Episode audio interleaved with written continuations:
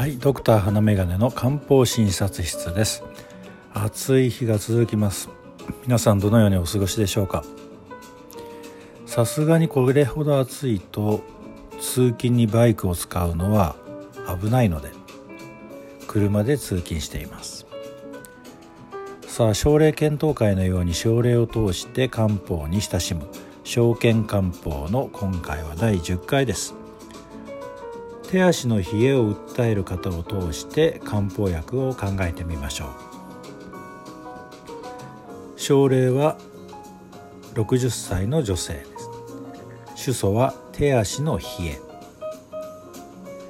若い頃から冷え症の傾向がありましたが2ヶ月ほど前に風邪をひいた頃から冷えが強くなり時に睡眠睡眠も妨げられるようになってきたため漢方治療を希望して来院されました。寝る前に入浴でよく温まるのですが時にトイレに起きたりすると特に足の冷えのために眠れなくことなることがあるとのことです。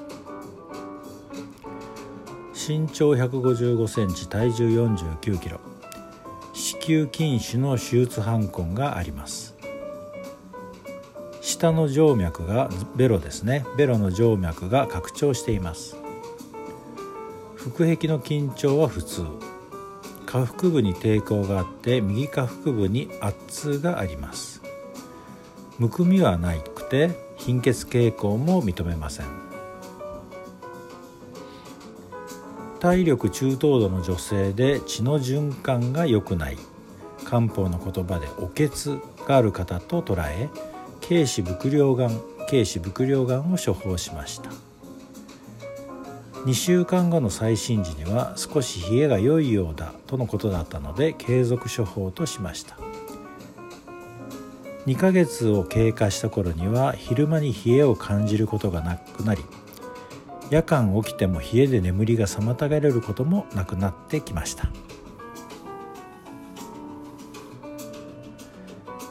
軽視伏量がんは血の巡りを良くする処方の代表でよく利用される処方です。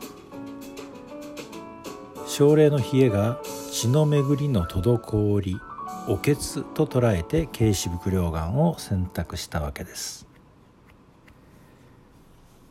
子宮筋腫と言われたり子宮筋腫の手術を受けた起用のある方などはおけつがベースにある場合が多いです。また舌下静脈土調といって下の裏側の静脈が腫れているような場合や下腹部の抵抗や圧痛があるというのは一般的におけつのサインとされています。軽視伏量がんの保険適用は体格はしっかりしていて赤ら顔が多く腹部は大体充実していて下腹部に抵抗のあるものの次の諸症。子宮並びにその付属器の炎症子宮内膜炎月経不順月経困難体下更年期障害による頭痛めまいのぼせ肩こりなど冷え症腹膜炎打撲症自疾患抗がん炎となっています血の巡りを良くする、まあ、血の巡りですね。を良くする効果を主として考える処方ですが気の巡りを良くし体を温め水分代謝をスムースにし気持ちを落ち着かせるといった生薬も含まれています。女性三大処方の一つとされていますが男性に用いることも多いです。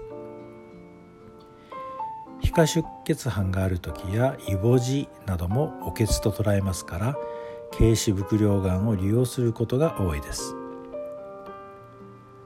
似たような症状で便秘があるといった場合には便通を良くする処方を合わせたり通道酸や頭角蒸気等などを処方することになります。一言で冷え症といっても他の症状や体質などから選択する処方が変わってきます。効能書きを見て適当に処方を考えるのではなく漢方医や漢方に詳しい薬剤師に相談するのが自分に合った処方に巡り合う早道です。今回は血の巡りが悪くて冷え性になっていると思われる方に軽視伏量がんを利用した症例を提示いたしました。皆さんにはこのような症状はございませんか？さあ今日があなたにとって素敵で輝き輝かしい一日となりますように。ではまた。